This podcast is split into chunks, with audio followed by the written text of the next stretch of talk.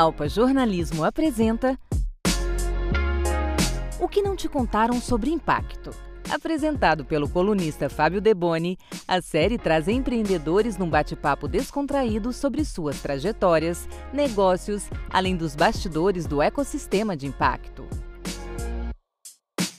Bom dia, boa tarde, boa noite. Quem está ouvindo a gente, esse é o AlpaCast, na nossa série O que não te contaram sobre impacto. A cada episódio a gente tem trazido aí parceiros, companheiros de negócios de impacto, cooperativas, ONGs que estão aí na lida nas diferentes regiões do Brasil, trazendo histórias muito interessantes sobre impacto, sobretudo que não nos contaram sobre esse tema. E hoje a gente tem um convidado especial da Amazônia, que é o Bruno Dutra, diretor-presidente da cooperativa Comaru. Então, antes de mais nada, agradecer ao Bruno por ter aceito o nosso convite convite e já introduzindo aqui o nosso convidado, Bruno. Apresenta um pouco aqui para quem está nos ouvindo. Quem que é o Bruno na fila do pão? Seja bem-vindo. Tudo bem, pessoal? Tudo bem, Fábio? O Bruno, ele nada mais é do que um filho de ribeirinho, extrativista também, né? extrativismo da, da castanha da Amazônia, né? assim posso chamar. sou nascido e criado é, no interior, é, município de, de Almerim, é, mas morei minha vida toda no estado do Amapá. Na verdade, a gente mora aqui na divisa, né? Então, a gente sempre falamos que somos privilegiados, né? Você pode ir no, no Pará, é só atravessa o rio já está do outro lado. Então é mais ou menos por aí. Sou do interior, né? saí para estudar com 15 anos de idade, Macapá, né? capital do estado do Amapá, e vim de lá técnico em agropecuário. Né? Depois ingressei na, na iniciativa privada, de carreira sou supervisor de processos agrícolas, mas é só um detalhe, né? A minha vida mesmo é extrativismo, né? Voltei para dentro da comunidade novamente, a gente fica aqui no sul do estado do Amapá, município da Arangel de Jari, e aí a gente está trabalhando com a cooperativa no cooperativismo da castanha. Eu sou basicamente isso. Que bacana, hein? Para quem não está situando aí, ou faltou na aula de geografia, o Bruno está falando que ele está no sul do Amapá, divisa com o Pará. É bem no norte do Brasil, para quem já foi na Amazônia. Bruno, muito legal. Você vai trazer certamente boas histórias aqui de Amazônia. Então, eu queria ainda nesse primeiro bloco, você se apresentou, eu queria que você, que você contasse um pouco mais da Comaru, né? Você é o diretor-presidente atual e a Comaru é a cooperativa mista de produtores extrativistas do Rio Iratá Itapuru. Então conta um pouco mais o que é a Comaru, como que surgiu, o que, que vocês fazem, dá um, dá um resumo aí para nossa audiência. É, a cooperativa Comaru ela foi criada em 1992, né? Ela foi criada aí com o objetivo de unir a produção dos, na época não eram cooperados ainda, né? Mas dos comunitários ali, unir a produção e conseguir melhores mercados, né? Porque então, logo no começo, não existia dinheiro, era o mercado da troca de, de mercadoria, né? Funcionava assim, o atravessador chegava, oferecia ali um pacote de leite, pegava uma lata de castanha, oferecia ali uma lata de óleo e pegava uma lata de castanha. Então era mais na base do troca-troca, né? E aí não era uma o, o extrativista não estava vendo bem assim, né? E via que o produto não era valorizado, né? Sabia que o produto valia bem mais. Então, pensando na melhoria do como um todo, né, da comunidade, aí foi criada a cooperativa Comaru em 92, né? E aí desde então a cooperativa ela começou a trabalhar é, na fabricação de biscoito, logo no início, né? Biscoito biscoito de castanha. Né? Nós fabricávamos biscoito, é, tínhamos um contrato com a Conab e esse biscoito ia para a merenda escolar. Né? Então, estava vendo ali o resultado do nosso trabalho. Né? E aí, com muito, muito trabalho, muito esforço e dedicação, a gente conseguiu construir uma indústria, né? a fabricação de biscoito. Aí começou a melhorar, né? as coisas começaram a melhorar, mas infelizmente, em 2001, 2002, teve um incêndio, né? um incêndio, e aí tudo queimou, ficou, na verdade, só a estrutura ali, as paredes levantadas, o resto se tornou cinza, né? E aí a gente teve que se reinventar novamente como cooperativa, né? Ver o que que a gente poderia fazer, né? Como a gente ia fazer para conseguir sobreviver em meio em tanta aquela agonia. Nós tivemos uma ótima oportunidade aí de chegamos a produzir seringa, né? E vender para o Conselho Nacional de Seringueiras, enfim. E depois a gente encontramos um parceiro comercial que nos ajudou muito e aí a gente começou a produzir o óleo da castanha, né? O nosso primeiro contrato aí teve um volume volume de, de duas toneladas de óleo. Né? E para nós já foi muita coisa. Né? Pensar que hoje a gente está com um contrato de 30 toneladas, então isso é uma diferença aí enorme. Né? Isso foi em 2004, e aí a gente tem tem uma história para contar, uma história de, de, de, ter se reinventado por conta desse fato que aconteceu aí meados da nossa história, né? Mas graças a Deus a gente conseguiu superar. Hoje a cooperativa conta com 91 cooperados aptos a votar e ser votado, né? Sendo que nós fomos aí é, é, constituídos com apenas 20, né? E aí todos os cooperados são extrativistas, todos os cooperados são da comunidade de São Francisco Francisco do Iratapuru, e todos os cooperados trabalham na cadeia produtiva da castanha do, da Amazônia, né? E aí muitos deles vão para a natureza é, fazer a coleta da castanha. Quando chega, vai para a indústria trabalhar na industrialização. Ele trabalha três anos na safra, três meses na indústria. Ele tem seis meses de ocupação garantida aí e geração de emprego e renda também dentro da comunidade. Esse é o, é o trabalho da cooperativa Comaru. E você falar nas questões sociais, né? E aí é, é outro detalhe. Nossa, fantástico. Deu um panorama já da cooperativa, da, da história, né? Da, dos desafios que vocês enfrentaram. Eu queria, antes da gente passar para o segundo bloco, fechar esse primeiro, você pudesse nos dar uma ideia para quem está ouvindo, o que, que significa ser, nesse contexto de 91 cooperados que coletam castanha, como é que é isso em termos de território, né? como é que é isso em termos de dia a dia, de rotina né? da atividade de vocês? É, dá uma exemplificada um pouco aqui para a gente, que tá, para quem está nos ouvindo. Olha, nós temos uma área de atuação, né? Nós nascemos, cooperativa Cumaru nasceu em 92 e a RDS do Rio de Itapuru, que é a reserva estadual do qual a gente atua, nasceu em 97. Né? É, foi justamente em função, a gente precisava ter uma área para trabalhar, né? Precisava proteger alguma área para que a gente pudesse trabalhar com tranquilidade, né? Então, o que aconteceu? Foi criado a RDS do Rio de Itapuru, né? É uma área de 800 e tantas hectares, mais de 800 hectares de terra. Tem gente que pensa, ah, é muito. Realmente, é uma área muito grande. Não significa que a gente trabalhe e explora toda a área que, que não é, né? Mas é a nossa área de atuação, é onde a gente pode trabalhar. E para nós isso é um, é, um, é um prazer imenso ter uma área de trabalho, de atuação, porque aí nos dá uma certa garantia com relação ao tempo de mantença. Se a gente cuidar, isso vai perpetuar por gerações e gerações, que tem passado do meu avô para o meu pai, do meu pai para mim, vai passar de mim para o meu filho,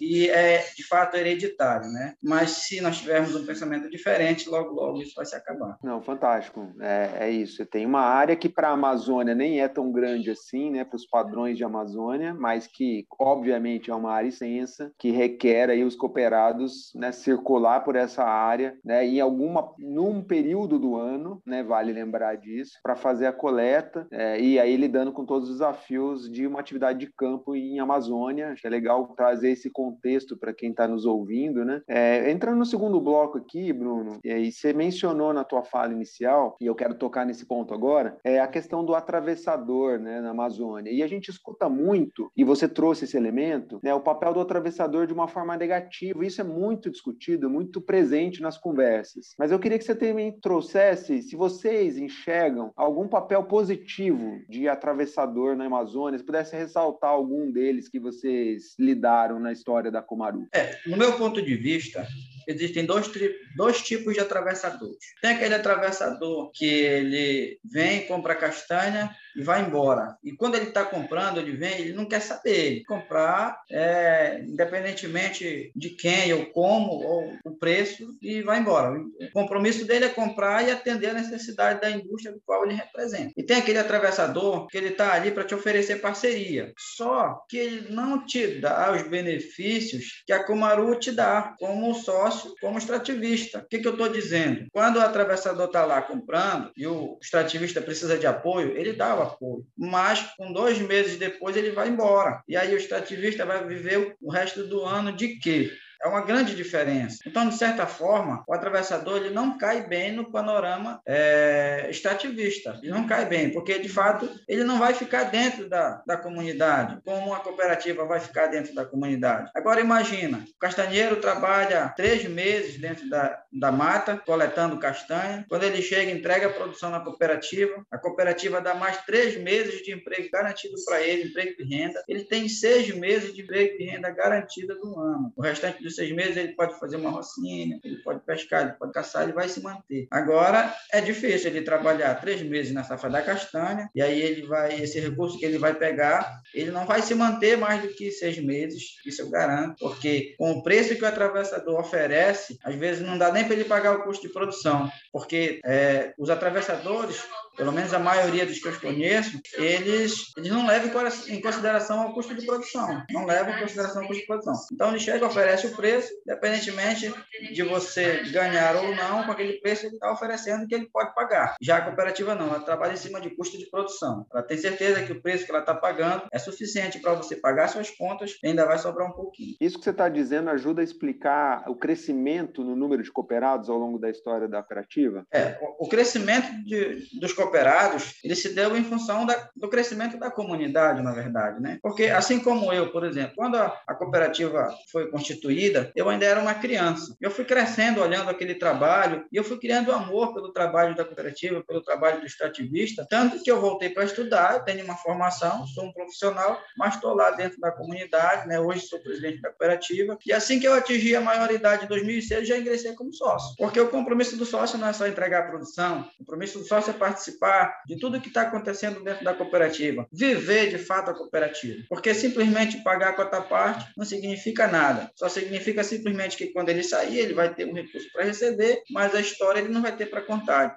Não vai ter participado de nada, nem da coleta, nem do transporte, nem do escoamento, nem do preparo da, da matéria-prima, nem do beneficiamento da matéria-prima. De fato, ele não vai ter, não vai ter como dizer que foi cooperativista, porque infelizmente não participou do processo produtivo. Muito legal. Eu queria que você contasse um pouco mais para quem nunca viveu uma experiência de cooperativismo. O que, que é na prática ser um, um cooperado? Né? Como é que é isso na prática? Olha, o cooperado ele tem vários compromissos, tem vários direitos e deveres também. Então ele, ele não pode, a base de tudo é cumprir com os deveres para ter direito aos benefícios, né, que a cooperativa oferece. O que que acontece? Né? O cooperado ele precisa honrar com a quarta parte, que é o capital social, né, de início, né? participar de todas as reuniões e assembleias dos quais acontecem durante o ano, entender como está funcionando o processo da cooperativa e participar do processo de se ela trabalha com castanha, ele tem que saber trabalhar com castanha, porque senão, no mínimo, ele tem que aprender, se ele não souber, tem que aprender. Até mesmo porque quando alguém pergunta, e aí a Comaru lá, ela está trabalhando com o quê? É com castanha. É, mas como é? Me explica o processo produtivo. Eu não sei, então não é sócio. Pode ter certeza que ele não é sócio. Né? E aí a cooperativa oferece os cursos e as capacitações, segurança do trabalho, meio ambiente, o que tem que fazer com lixo, porque de fato trabalha dentro da reserva, né? Tudo isso o cooperado tem que estar participando, porque se ele não participar, é impossível que ele desenvolva uma atividade da forma que tem que ser desenvolvida, né? Então, não é, não é muito fácil ser cooperado, né? Mas a gente consegue. Não, muito bacana. E entrando um pouco mais na atividade da Comaru, né? Como é que vocês ganham dinheiro? Sendo muito direto na pergunta, como é que para de pé financeiramente a cooperativa? Olha, na verdade, a cooperativa, ela tem assim, ela só tem um parceiro comercial até no momento, né? É só a Natura. E aí a gente comercializa o óleo para a Natura. Então, o que, que a gente faz? O extrativista, ele tem um período para ele se preparar para a coleta da castanha, né? Que é o pré-safra que a gente chama, né? Ele se organiza, ele produz barco, embarcação, ele faz fomento de safra, ele se planeja, assim, olha, eu vou castanhar em dia 15 de março, eu vou chegar dia 15 de junho, né? Dia 15 de junho a indústria começa a funcionar e aí eu vou trabalhar até, até em outubro. Então ele já sabe que ele tem aí novembro, dezembro, janeiro, fevereiro, para ele se preparar para a próxima safra, entendeu? Ele já vai fazer embarcação, ele já vai fazer manutenção de motores que ele vai precisar, ele já vai organizar a família dele, ele vai atrás de pessoal para trabalhar com ele. Então ele tem esse período aí para ele se organizar. O extrativista ele nunca fica parado. Então a, a grande vantagem do extrativismo é isso. Como a Kumaru trabalha com extrativismo, ela de fato tem os seus cooperados o ano todo tendo alguma coisa para fazer. Quando ele não está na indústria, que ele não está coletando castanha, ele está fazendo a rocinha dele para ele se manter, porque de fato tudo que ele não planta, ele tem que comprar. Tudo que ele não produz, ele tem que comprar. Então, se ele planta feijão, ele já não vai comprar, ele já vai economizar. Se ele planta mandioca, ele já não vai comprar farinha, porque sabe que ele vai produzir a farinha. Então, tudo que ele produz, deixa de comprar, e para ele isso é economia. Então, é esse o trabalho da cooperativa, é estimular o extrativista a trabalhar todos os dias do ano para que ele venha economizar, claro, no bolso dele, e para que ele não tenha prejuízos futuros também. Não, muito bacana isso. Você pintou um cenário bastante didático e claro, né? Para quem está ouvindo e não conhece muito bem essa realidade, facilita muito o entendimento. Muito obrigado. É, eu, deixa eu te trazer uma outra pergunta aqui, Bruno. Certamente tem muitos desafios, né? O dia a dia de uma cooperativa, né? E você, como diretor-presidente, problema não falta, né? Vamos falar real aqui. Eu queria que você é. pudesse dividir um perrengue aí que você já viveu como presidente, que você falou, putz, tirei o sono, que perdi o sono. Conta aí uma história que você possa dividir conosco. Olha, eu tenho pouco tempo de presidência, né? Então, de perrengue, assim, como presidente, eu já comecei no perrengue, né? Porque a gente, é, marinheiro de primeira viagem, ele sempre leva umas porradas primeiro para depois aprender, né? Então, o primeiro perrengue foi esse, né? Até hoje a gente ainda está em fase de aprendizagem, né? Mas é aquilo, o que, que eu tenho? Eu tenho muita ferramenta na mão, né? Eu tenho os ex-presidentes do meu lado, o meu pai é ex-presidente, então eu posso, não todo lado dele, eu digo, papai, como é que eu faço isso, como é que eu faço aquilo, ele me ajuda, né? Tem os comunitários, tem um conselho fiscal também que está do meu lado, é a, a base da minha política, assim posso dizer, né? Da minha campanha eleitoral, a base foi isso, dividir o compromisso, porque aí ficar só em cima do presidente não dá, né? Até mesmo porque o presidente, numa cooperativa, ele não é dono, ele é só representante. Então, tudo que acontece, todo mundo tem que se responsabilizar. Então, o presidente ele precisa dividir a responsabilidade para que isso possa acontecer. Então, de certa forma, é, é mais isso mesmo, né? Com relação a, a, esse período aqui, depois que eu assumi a presidência da cooperativa. Mas nós já passamos por muito perrengue, né? A cooperativa teve a fase do incêndio, né? A gente, de fato, ficou sem norte, né? Foi algo, assim, muito, muito difícil para nós, né? A cooperativa, ela, todo mundo pensava que ela ia fechar, né? Mas aí a gente se reuniu, não, não pode acontecer, a gente tem uma história, tem que manter,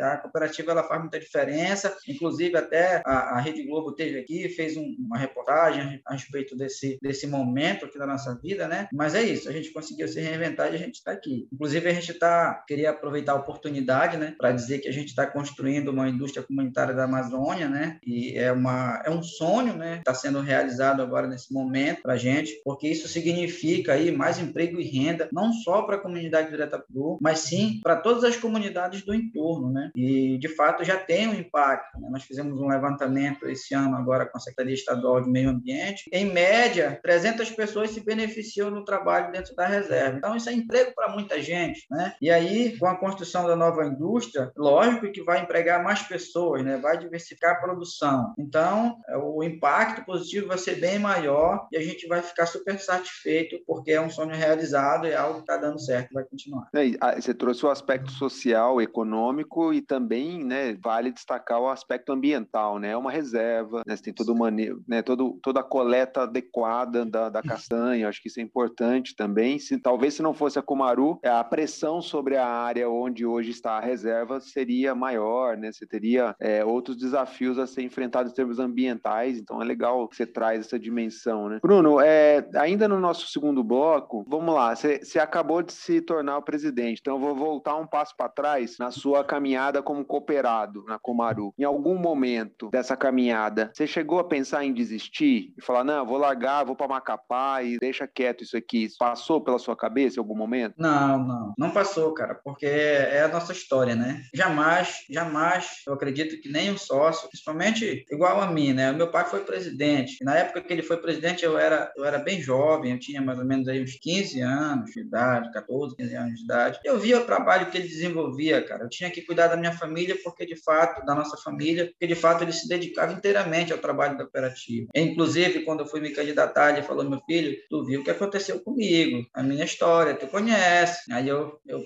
chamei assim, bati no nome dele e disse: meu pai, eu não quero deixar o seu esforço ser em vão. Falei para ele: ó, meu compromisso aqui é não deixar todo aquele esforço que você fez lá atrás ser em vão. Né? Eu também quero fazer a minha parte, né? como seu filho e como cooperado também. Ele falou: é, se precisar do meu apoio, eu estou aqui. Então é, é, por aí. A gente vê o sofrimento do nosso povo, né? a lida do dia a dia. Seríamos covardes se disséssemos assim: não, vamos embora, não quero nem saber, porque de fato ali é a nossa gente, é o nosso povo. Então, em algum momento, já nunca pensei dessa, forma. Uma aula aí de, de pertencimento, acho que o Bruno traz, belíssima fala, Bruno. Muito bacana. Bruno, bom, nós estamos num contexto aqui, você está falando do sul do Amapá, e a minha pergunta aqui é a seguinte: vocês estão interagindo com organizações que estão no sudeste do Brasil, e você sente esse desafio de estar na Amazônia, no Amapá? Você acha que isso é, é, um desafio a mais ainda quando você conversa com os grandes centros do Brasil? Eles te olham de forma estranha ainda? Como é que você lida com isso? Olha, eu sinto uma diferença muito grande quando a gente conversa com alguém é, de, de um outro estado, aí, de certa forma, assim, um pouco mais distante, que não conhece a nossa realidade, mas no seguinte sentido de tentar entender como a gente sobrevive, né? Como a gente vive. Que a gente fala, ah, não, a gente vive bem bem, cara. A gente não vive mal, não. Inclusive, é, aqui na nossa região, a, a, a crise ela, ela, passou aqui do lado, né? Ficou aqui do lado. A gente conseguiu se socializar com ela até hoje. Né? Por quê? Vou te explicar por quê. Porque, de fato, a gente mais produz do que compra. Então, o que, que acontece? A vida do ribeirinho é isso. É ir lá no açaizal, tirar o açaí fresquinho, produzir, preparar, vai lá no rio, pega o peixe, ele tem a roça, ele já fez a farinha e ele vai sobrevivendo. Ele não tem aquele sonho de enriquecer, né? Ter um carro, ter isso, ter aquilo. Não tem esse sonho de verdade. Então, é por isso que a gente fala assim, que a gente vive feliz. Um ribeirinho, quando ele vai na cidade, cidade, ele já tem data marcada e hora marcada para voltar. Ele não consegue se adaptar, é muito difícil, é muito difícil, porque ele leva em consideração mais a vida cotidiana que ele tem. Sem falar nos desafios, como você falou agora. Agora imagina, o nosso estado do Amapá tem 73% de área preservada. E essa área preservada é tudo unidade de conservação. Quando não é flota, é flona, quando não é RDS, enfim, tudo é área de preservação ambiental. Então, quando você sai dos grandes centros e vem para um lugar desse, você sente sente a diferença na pele, você sente que o clima muda, né? Você consegue viver melhor, você consegue viver de certa forma aí mais tranquilo. Então o que é que acontece? É difícil para a gente fazer escoamento da produção, tudo sai mais caro porque nós estamos numa ilha, que não chega de avião, só chega de navio. Então a gente tem aí um custo de produção muito alto por conta disso. Tudo tem seus benefícios, mas nem tudo são mar de rosas. Agora imagina que a gente faz o escoamento da produção tudo via fluvial, depende da cheia do rio. Então, no ano que a gente tem uma seca, é um perrengue. Para puxar essa castanha lá de dentro da mata até chegar na cooperativa, é um sofrimento. Vem puxando por cima de pedra, descendo corredeira, cachoeira, enfim, até chegar. Mas isso faz parte. Esse ano, por exemplo, nós tivemos uma abundância de água. Então, até agora, nesse momento, o pessoal está lá trabalhando tranquilamente. Né? Esse ano foi melhorzinho um pouco. Mas é isso aí. Tudo tem seus benefícios, mas nem tudo são mar de rosa. Né? Como em qualquer atividade na nossa vida, né? Legal que você hum. traz. E, e, é, e existe uma consciência muito clara, né, do, dos bônus e dos ônus de estar aí e que o cooperado tem essa visão, né? Acho que isso é compartilhado entre vocês, acho que isso é muito bacana. Também ressaltar aqui a visão de sócio, né? Acho que isso é muito presente na sua fala, é, de que eu sou parte dessa, desse empreendimento, então eu preciso também correr atrás, porque depende do meu esforço o resultado que vai ser dividido entre todo mundo, né? Acho que isso é muito bacana que você traz. Para fechar esse bloco, Bruno, é, queria que você contasse um pouco mais da Comaru, é, no sentido de que o momento atual que vocês estão, o que, que vocês estão fazendo, quais são as perspectivas aí de crescimento,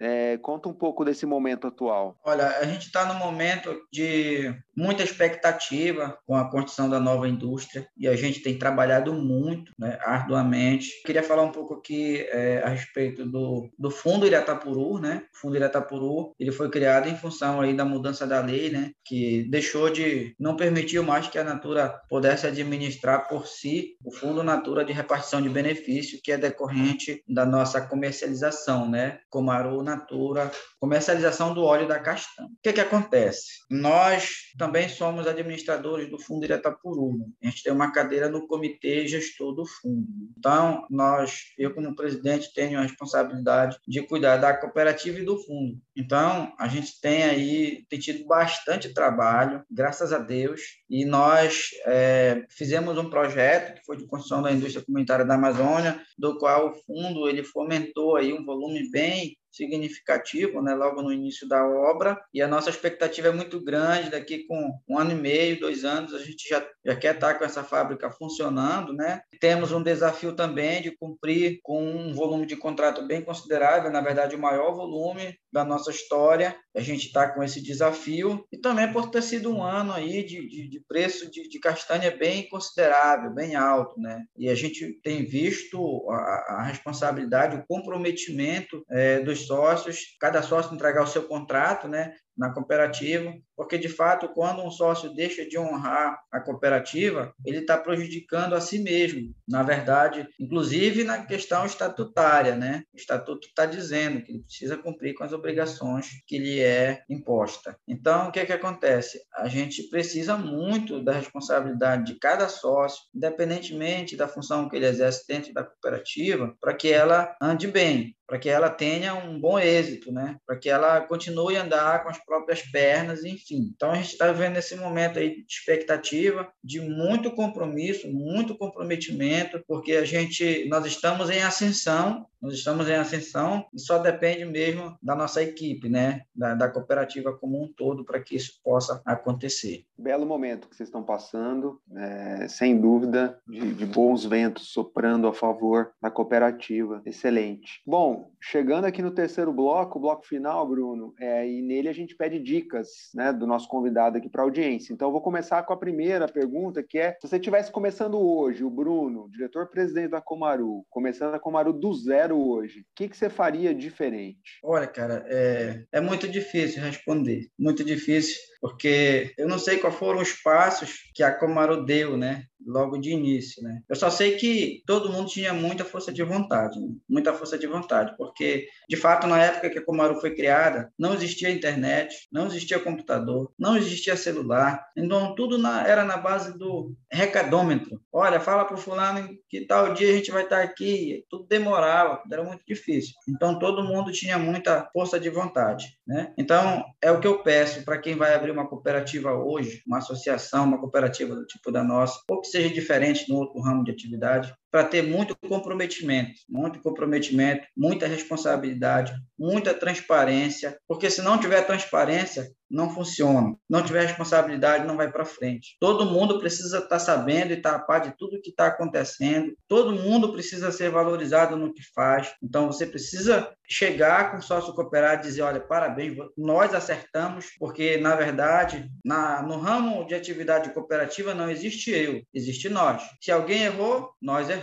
Se alguém acertou, nós acertamos. Nós estamos de parabéns. O que, que acontece? Precisa ter muito comprometimento de todo mundo, todo mundo precisa falar a mesma língua e todo mundo precisa ter comprometimento também. Porque se isso não tiver, não adianta que não vai para frente. É isso que eu digo aí para quem quer montar uma cooperativa e procurar muita informação, né? Procurar ouvir quem, de fato, quem já participou, quem não participou, Toda informação é válida, tudo é bom e tudo vale a pena. Não, belas dicas, belas dicas, né? Muito bom, Bruno. Para fechar aqui, Bruno, é, queria que você compartilhasse alguma dica que você, de, algo que você está lendo, ouvindo, que, que possa ser útil para quem está ouvindo, além, é claro, de você deixar o merchan aqui da cooperativa. Quem ouviu, gostou, quer saber mais, onde é que encontra mais sobre a Comaru? Ah, tranquilo, né? Na verdade, o que, que acontece, né? Eu tenho me, me baseado nas experiências que eu tive na iniciativa privada. É lógico que eu, eu venho acompanhando o trabalho da cooperativa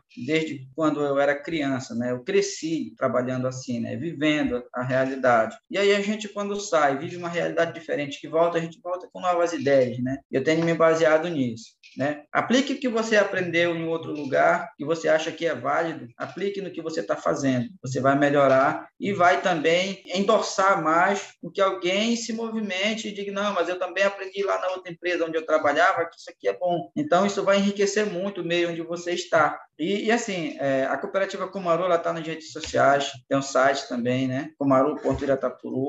Você também pode acessar o site do, da secretaria, né? O Fundo Iratapuru. Lá você vai encontrar várias informações a respeito do que a gente trabalha, como a gente trabalha, como a gente vive. Tem contato também, quiser entrar em contato com a gente, você vai achar a gente nas redes sociais. Mas é isso aí. Procure é, juntar as informações e ver quem pode te ajudar para que você possa aí ter um êxito maior no seu trabalho. Perrengue todo mundo tem, isso aí é fato, ninguém vai se livrar disso aí não. Um dia a gente cai, outro dia a gente levanta. Eu sempre digo que aquele que, que nunca caiu é porque ele nunca teve oportunidade para se levantar, né? É lógico, eu sempre falo isso, né? E deixo a dica aí para quem quiser. Pô, genial, Bruno. Mais uma vez, obrigado obrigado aqui, um papo maravilhoso, boas, boas inspirações. É, então a gente está encerrando aqui esse episódio com o Bruno da Comaru, é uma bela trajetória aí, muito inspiradora. Eu fecho aqui agradecendo e deixando uma aspas aqui de uma fala do Bruno que foi muito interessante. Ele diz assim que no ramo da atividade cooperativa não existe o eu, existe o nós. Grande abraço, se cuidem, até a próxima. AlpaCast Jornalismo de impacto em qualquer lugar. Discussões, reflexões e informações sobre o ecossistema de impacto socioambiental disponível no seu tocador favorito. Um produto Alpa. Jornalismo de impacto.